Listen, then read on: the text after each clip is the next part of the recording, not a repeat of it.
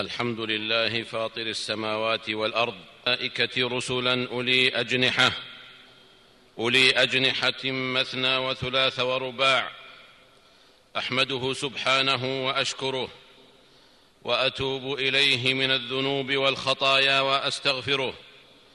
له الحمد كما ينبغي لجلال وجهه وعظيم سلطانه. وأشهد أن لا إله إلا الله وحده لا شريك له وأشهد أن محمدا عبد الله ورسوله النبي الأمي الذي يؤمن بالله وكلماته بلغ رسالة ربه وأدى أمانته ونصح أمته فصلوات الله وسلامه عليه وعلى آل بيته الطيبين الطاهرين وعلى أزواجه أمهات المؤمنين كما صلى على إبراهيم وعلى آل إبراهيم في العالمين وسلم تسليما كثيرا. أما بعد فيا أيها الناس إن تقوى الله هي خير الزاد وهي الأنس في الدنيا والفوز يوم المعاد. فاتقوا الله يا أولي الألباب لعلكم تفلحون. عباد الله إن البشر إن البشر كلهم خطاؤون وإن الكمال لله جل شأنه والعصمة لأنبيائه ورسله صلوات الله وسلامه عليهم.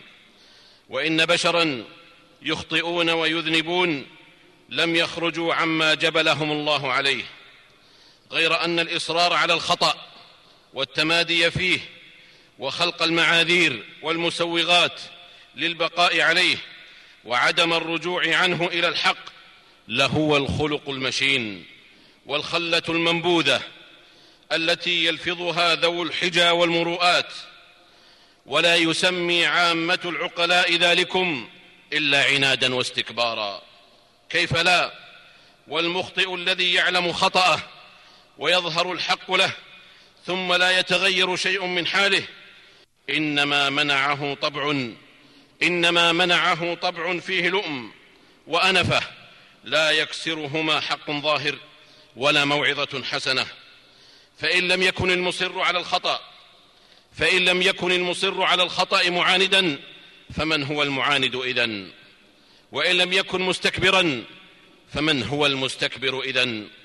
وإذا تتلى عليه آياتنا ولى مستكبرا كأن لم يسمعها كأن في أذنيه وقرا. فبشره بعذاب أليم. وقد جاء في الحديث أن رجلا أكل عند رسول الله صلى الله عليه وسلم بشماله فقال كل بيمينك. قال لا أستطيع. قال صلى الله عليه وسلم لا استطعت ما منعه إلا الكبر. قال فما رفعها إلى فيه. رواه مسلم. العناد عباد الله طبع لئيم لا ترونه في سمت امرئ ملأ الله قلبه إيمانا وحكمة وعلما. العناد والاستكبار لا يقع فيه إلا القلوب المستكبرة والحاسدة والمستنكفة. قلوب لا تعترف بالخطأ ولا يرضيها الحق بل ترى في الرجوع إليه ذلة ومهانة وقصورا. ألا في الذلة ألا في الذلة والمهانة والقصور؟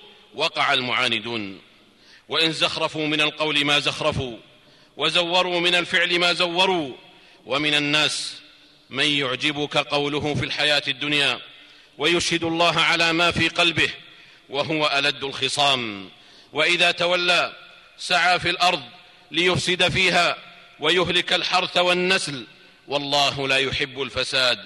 وإذا قيل له اتق الله أخذته العزة بالإثم فحسبه جهنم ولبئس المهاد. إنه ما من معاند إنه ما من معاند مستكبر إلا كان قائده في العناد والاستكبار إبليس عليه لعائن الله. فإنه أول من عاند وهو يعلم الحق. قال يا إبليس ما منعك أن تسجد لما خلقت بيدي؟ أستكبرت أم كنت من العالين؟ إنه العلو والاستكبار اللذان لا يجتمعان مع الحق البتة. العناد عباد الله هو حالة من التعبير عن الرفض للقيام بعمل ما حتى لو كان واجبا أو الانتهاء عن عمل ما حتى ولو كان محرما. مع الإصرار على ذلكم وعدم التراجع. ومن هنا جاء معنى اللؤم جاء معنى اللؤم في العناد لأن فيه مخالفة للطبيعة البشرية السوية. المؤيدة بالشرعة السمحة. لذلك لما ملأ العناد والاستكبار أعداء الملة صاروا به ألأم الناس وأشدهم استكبارا. لا يستسلمون للحجج والبراهين ولا ترققهم المواعظ ولا ترققهم المواعظ ولا الترغيب والترهيب لأن العناد عدو ذلكم كله. وجحدوا بها واستيقنتها أنفسهم ظلما وعلوا. لذلك قال بعض أهل العلم أصعب الرجاء رجاء رقة المعاند أصعب الرجاء رجاء رقة المعاند لأن العناد ينشئ على القلب رانا يجعله لا يقبل إلا ما يراه. يجعله لا يقبل إلا ما يراه ولو كان باطلا. ويرد ما يراه غيره وإن كان حقا. ومهما تكاثرت الحجج وتنوعت فالمعاند هو المعاند. والعناد هو العناد. حتى ولو قرأت عليه القرآن أو وعظه لقمان لأنه أغلف القلب بيزنطي المنطق. وأمثال هؤلاء عباد الله هم السوس في مجتمعات المسلمين. لا يقعون على شيء إلا نخروه وأفسدوه فيجمعون بعنادهم ثلاث خطايا خطيئة الغلط وخطيئة الإصرار عليه وخطيئة إيذاء الأمة. بالغلط والإصرار. فيا حسرة على هؤلاء وقد عناهم النبي صلى الله عليه وسلم بقوله ويل, للمصر ويل للمصرين الذين يصرون على ما فعلوا وهم يعلمون. رواه أحمد وغيره. قال ابن القيم رحمه الله نقلا عن أهل السير ودلائل النبوة.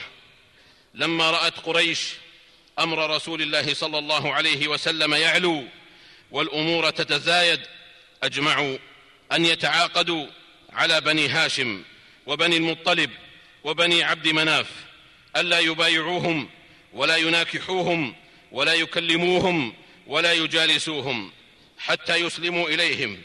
حتى يسلموا إليهم رسول الله صلى الله عليه وسلم. وكتبوا بذلك وكتبوا بذلك صحيفة وعلقوها في سقف الكعبة. فانحازت بنو هاشم وبنو المطلب مؤمنهم وكافرهم.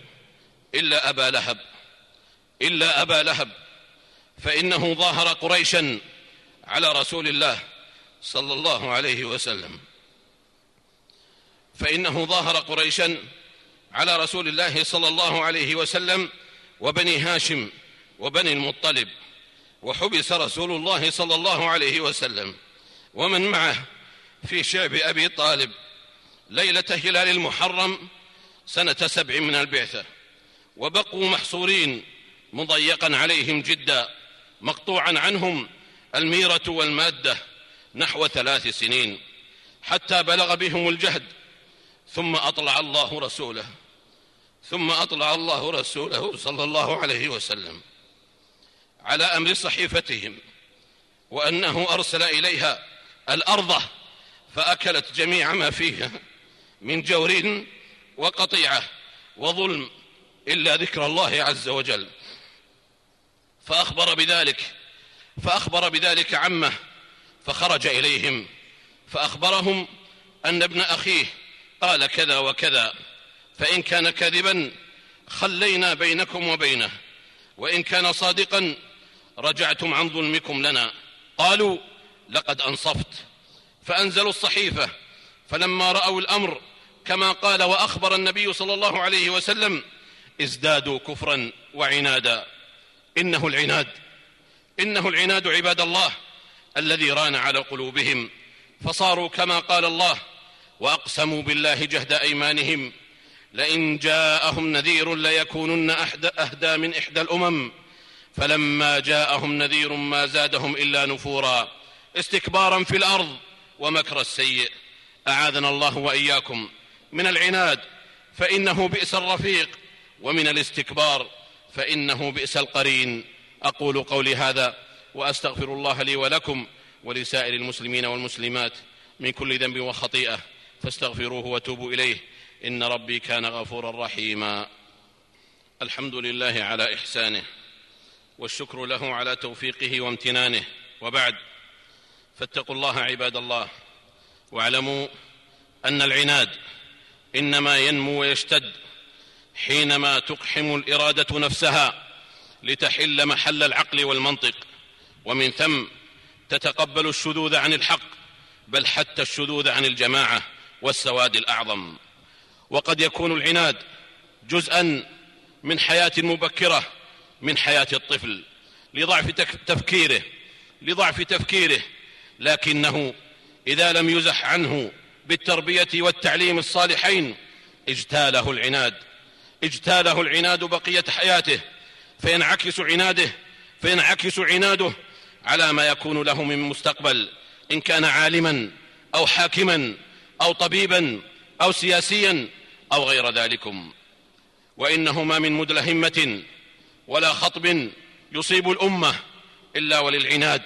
جزء من فتيله حتى في حياة المرء اليومية في بيته وسوقه وعمله.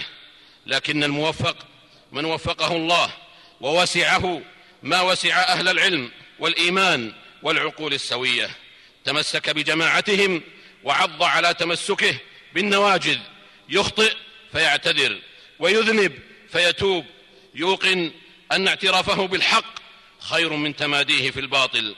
يعلم أن من سبقه من أئمة الدين والعلم والدعوة من الأئمة الأربعة وغيرهم كل منهم كان يبرأ من خطئه ويأمر غيره برد ما لم يوافق هدي النبي صلى الله عليه وسلم لإدراكهم لإدراكهم جميعا أن الإصرار على الخطيئة إنما هي عناد وأن العناد عدو السماحة فليس المعاند سمحا ولا السمح معاندا فالسمح مرحوم والمعاند مذءوم وقد قال النبي صلى الله عليه وسلم رحم الله رجلا سمحا إذا باع وإذا اشترى وإذا اقتضى. رواه البخاري. هذا في أمور الدنيا وفي أمور الأخرى. فقد قال الله جل وعلا والذين إذا فعلوا فاحشة أو ظلموا أنفسهم ذكروا الله فاستغفروا لذنوبهم ومن يغفر الذنوب إلا الله ولم يصروا على ما فعلوا وهم يعلمون. إنكم لترون عباد الله. إنكم لترون العناد ضاربا بأطنابه في قلوب كثير من الناس. يرون في العناد نشوة وزهوا غايتهم الانتصار للنفس لا للحق. تطفح بأمثالهم وسائل التواصل وسائل التواصل المقروءة والمسموعة يهدمون بالعناد ولا يبنون ويبعدون به ولا يقربون ويفرقون ولا يجمعون. إنكم لن تجدوا معاندا يمكن أن يكون عامل بناء في مجتمعه. ما دام العناد رائدة والاستكبار حادية وكفى بهذه الخلة أن توقع صاحبها في مشابهة من قال الله عنه إنه كان لآياتنا عنيدا سأرهقه صعودا. يعني عذابا لا راحة فيه. جزاء العناد الذي لا رجوع معه إلى الحق أعاذنا الله وإياكم من ذلك. من سره ألا يبوء بإثمه وبما جنته يداه يوم معادي فليعترف بالحق دون غضاضة ما ضر أهل الخسر غير عنادي هذا وصلوا رحمكم الله على خير البرية وأزكى البشرية. صاحب الحوض والشفاعة. فقد أمركم الله بأمر بدأ فيه بنفسه وثنى بملائكته المؤي وثنى بملائكته المؤيدة بقدسه. فقال جل وعلا يا أيها الذين آمنوا صلوا عليه وسلموا تسليما. اللهم صل وسلم على عبدك ورسولك محمد صاحب الوجه الأنور والجبين الأزهر وارض اللهم عن خلفائه الأربعة أبي بكر وعمر وعثمان وعلي وعن سائر صحابة نبيك محمد صلى الله عليه وسلم وعن التابعين وتابع التابعين ومن تبعهم بإحسان إلى يوم الدين وعنا معهم بعفوك وجودك وكرمك يا أرحم الراحمين. اللهم أعز الإسلام والمسلمين اللهم أعز الإسلام والمسلمين واخذل الشرك والمشركين اللهم انصر دينك وكتابك وسنة نبيك وعبادك المؤمنين اللهم فرج هم المهمومين من المسلمين ونفس كرب المكروبين واقض الدين عن المدينين واشف مرضانا ومرضى المسلمين برحمتك يا أرحم الراحمين. اللهم آمنا في أوطاننا وأصلح أئمتنا وولاة أمورنا واجعل ولايتنا في من خافك واتقاك واتبع رضاك يا رب العالمين. اللهم وفق ولي أمرنا لما تحبه وترضاه من الأقوال والأعمال. يا حي يا قيوم. اللهم أصلح له بطانته يا ذا الجلال والإكرام. اللهم أصلح أحوال المسلمين في كل مكان. اللهم أصلح أحوال المسلمين في كل مكان. اللهم كن لإخواننا المستضعفين في دينهم في سائر الأوطان. يا ذا الجلال والإكرام. يا حي يا قيوم. اللهم اربط على قلوب جنودنا في الثغور. اللهم اربط على قلوبهم. اللهم انصرهم على من عاداهم. يا ذا الجلال والإكرام. يا حي يا قيوم. ربنا آتنا في الدنيا حسنة وفي الآخرة حسنة. وقنا عذاب النار. سبحان ربنا رب العزة عما يصفون وسلام على المرسلين وآخر دعوانا أن الحمد لله رب العالمين.